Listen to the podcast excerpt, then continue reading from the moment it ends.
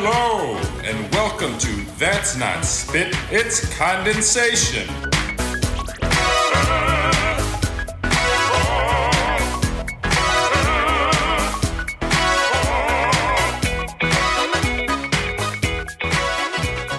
Hello, everybody, and welcome to That's Not Spit, It's Condensation.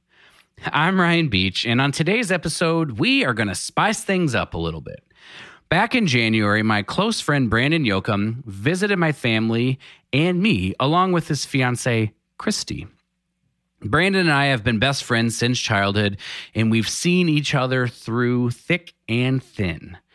If his name sounds familiar, you might recognize it from the end of each episode when I thank him for the work he does mastering the audio for this podcast.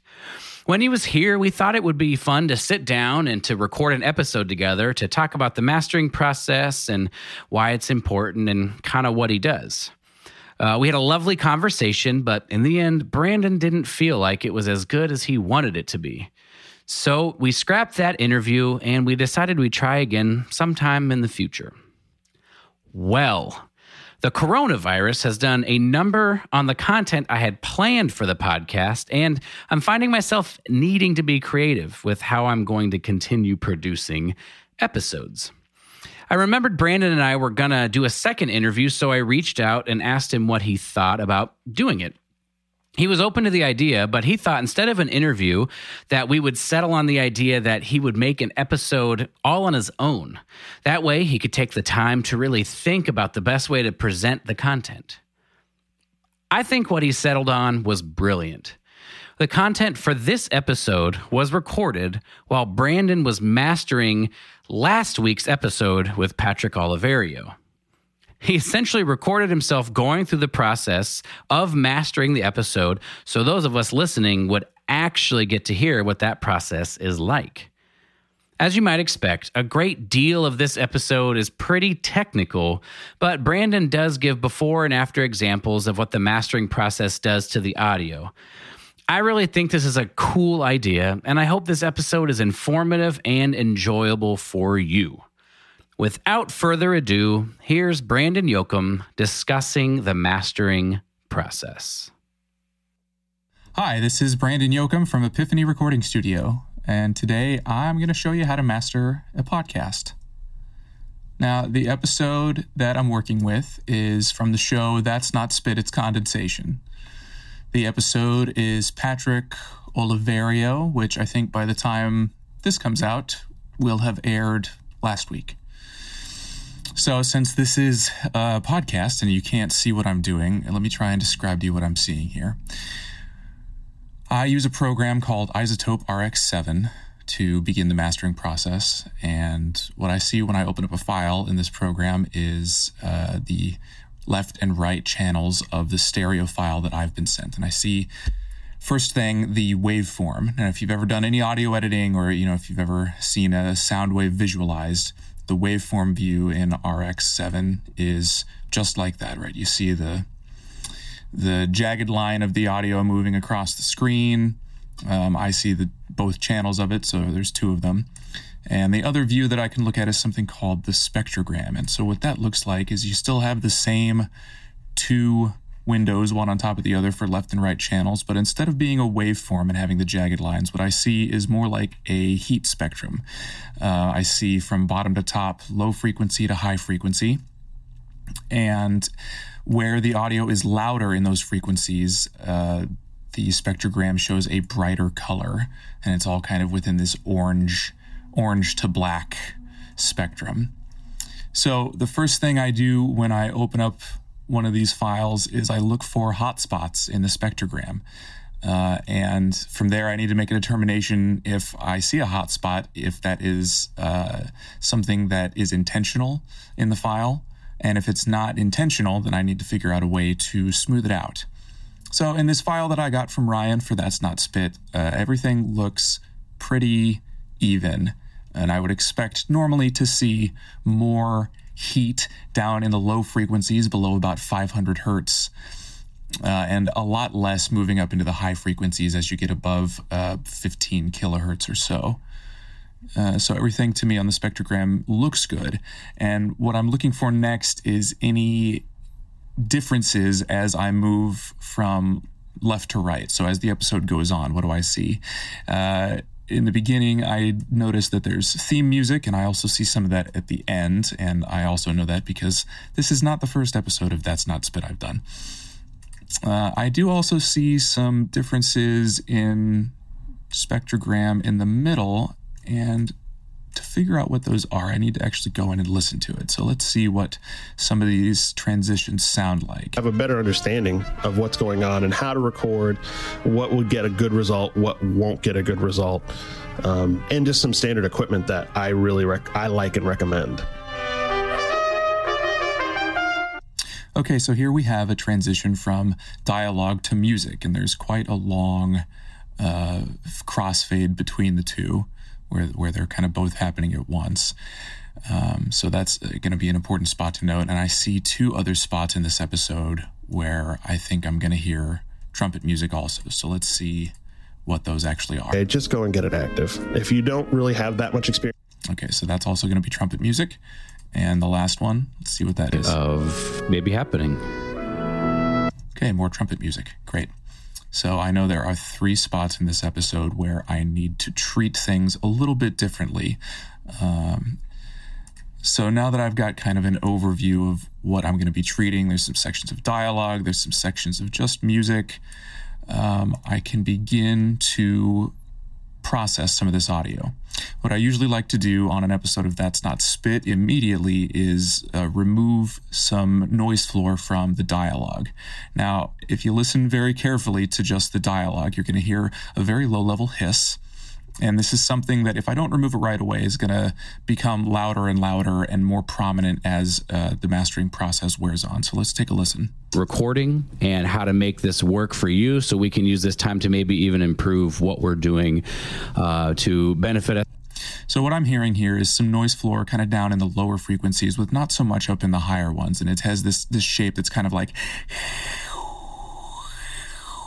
right around in there. And what I think would be good for that is uh, this voice denoise module within RX7. And what this does is it it listens to the dialogue and determines basically what is and is not talking, and then removes what is not talking. So I will select an area of dialogue um, from right up at the beginning where the theme song ends to right up to the first appearance of trumpet music. And I'm going to run a preview on the voice denoise algorithm, and we'll see what that sounds like. Not spit, it's condensation. I'm Ryan Beach, and on today's episode, we have my So this very is with first the algorum running, and I'm going to bypass it, and we'll see if we can uh, hear the difference. in-person interview. I've done so a few of here's the these over the algorithm phone bypassed. for winning the job, but I've tried really hard to bring And you uh, the best sounding content that I can. But the coronavirus is too powerful. So this might be a little bit hard to hear uh, as a listener of this podcast, but what I'm hearing here in the studio is that as I run that denoise algorithm, all of that kind of that I'm hearing is is going away. So I would like to just render that and remove all that noise. And I'm going to do that for every other occurrence of dialogue in this episode.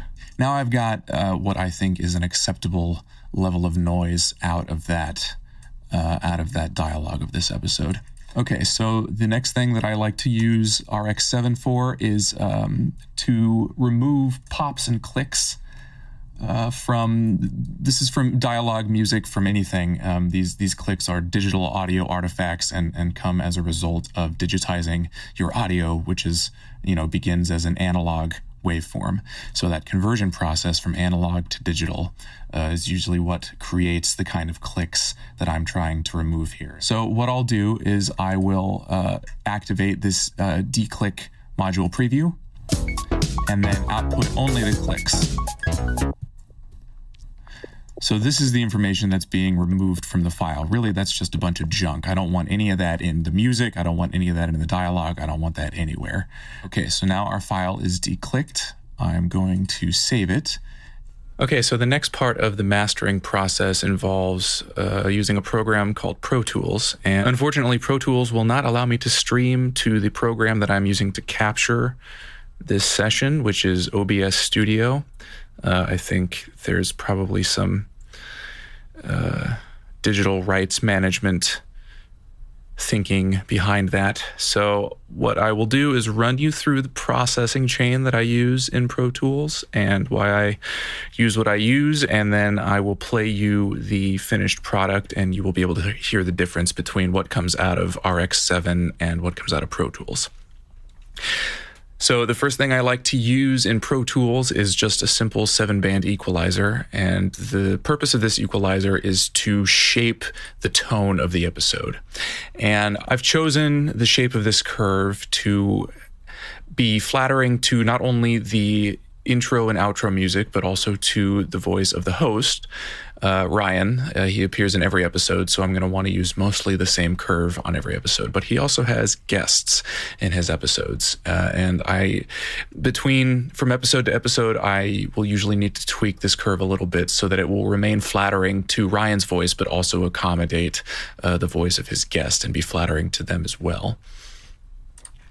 Uh, so the next bit of processing is something called a de-esser, and a de-esser uh, really does exactly what it sounds like it does. Uh, it takes the S's and the sibilants out of recordings, and most of those are in the high frequency range, and it just does a bit of uh, a bit of control in that range. Pretty simple. Uh, next, I like to use another seven band EQ, and uh, this EQ isn't so much about tone shaping as it is for uh, getting rid of frequencies that I don't think anybody is going to hear.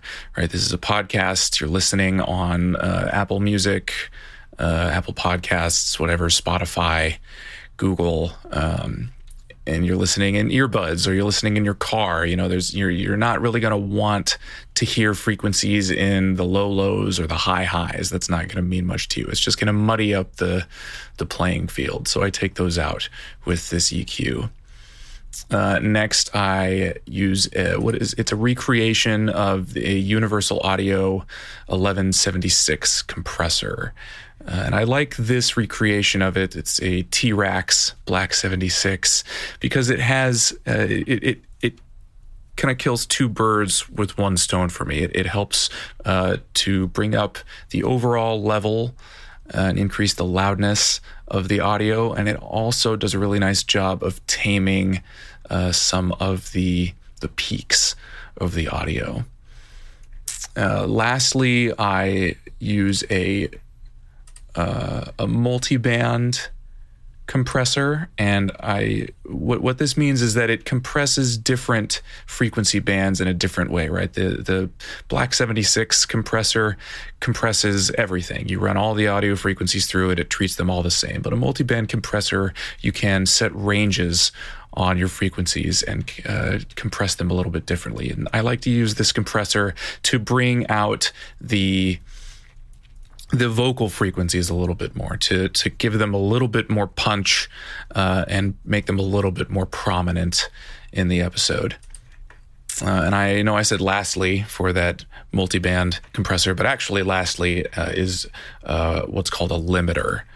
And I put this at the end of the chain because after I've done all my processing, I want to ensure that there are no kind of flyaway peaks or rogue peaks that can make it past the digital ceiling of zero dB. So I limit them to about uh, minus 0.1 dB, and that keeps uh, the audio from doing something called clipping. And clipping is where your audio breaks through the digital ceiling, which is the loudest point that it can be in a digital environment. Uh, and it creates this kind of distorted sound that's really unpleasant to listen to. So I don't want any of that happening. After I've exported the file from Pro Tools, I like to bring it back into RX7. And I do that because RX7 g- gives me a, a, thorough look at what are called waveform statistics, things like uh, peak level, RMS level, clipped samples, if there are any, and loudness stats. And what I'm really looking for is that the true peak and sample peak levels have a negative value, so keeping it below that 0 dB digital ceiling.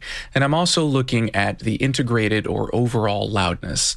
And this is something that's measured on a scale called LUFS, L U F S. And I'm looking to make sure that since this is a stereo file, I want to have that value around minus 16 LUFS for uh, streaming platforms. And with this episode, I hit uh, minus 16.3 LUFS. So there, it's close enough. I don't need to adjust anything. And I see that uh, my true peak level and my sample peak level are both around minus 1 dB. So I won't actually need to make any adjustments to this file in RX. Uh, I might, you know, make a small gain adjustment here to to bring the overall loudness down, or um, if I notice any uh, that any noise made it through my previous processing, that I might do a little bit more noise reduction here. But this file came out pretty good. Uh, so let's let's hear some of it.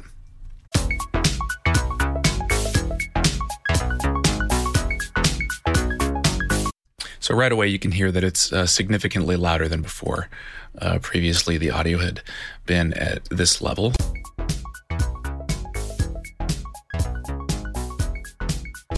Uh, and you also notice I'm going to skip ahead a little bit to where the theme music ends and Ryan's voice comes in. You'll notice that the level difference between the intro music and the dialogue is also significantly less, and it's a lot smoother.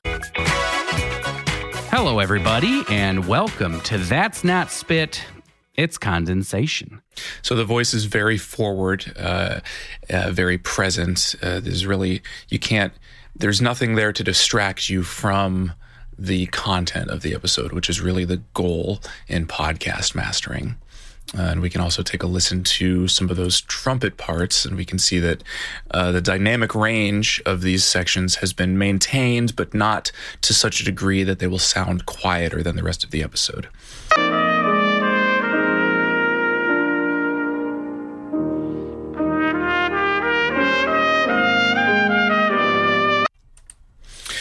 Uh, okay, so that's how I master a podcast episode. Uh, if you would like to contact me about uh, mastering services or recording services or really any audio services you might require, uh, you can uh, find me at my website, epiphanyrecordingstudio.com. Uh, you can take a look at my Instagram at that Brand Jose Life, or you can also find me on Facebook, Brandon Yoakum. So I'll turn it back over to Ryan now. Thanks for listening. I remember exactly where I was when I asked Brandon to master my podcast. I was already having some success editing and mixing the episodes, and uh, I remember trying to figure out how to get the music to transition in and out seamlessly and how to get the levels to be the same. And even after all of that effort, I just noticed the audio was so much quieter than what you hear on the radio or with other podcasts. I called Brandon to ask him about how we would address that, and he explained that the mastering process is what takes that raw audio and makes it ready to be broadcasted.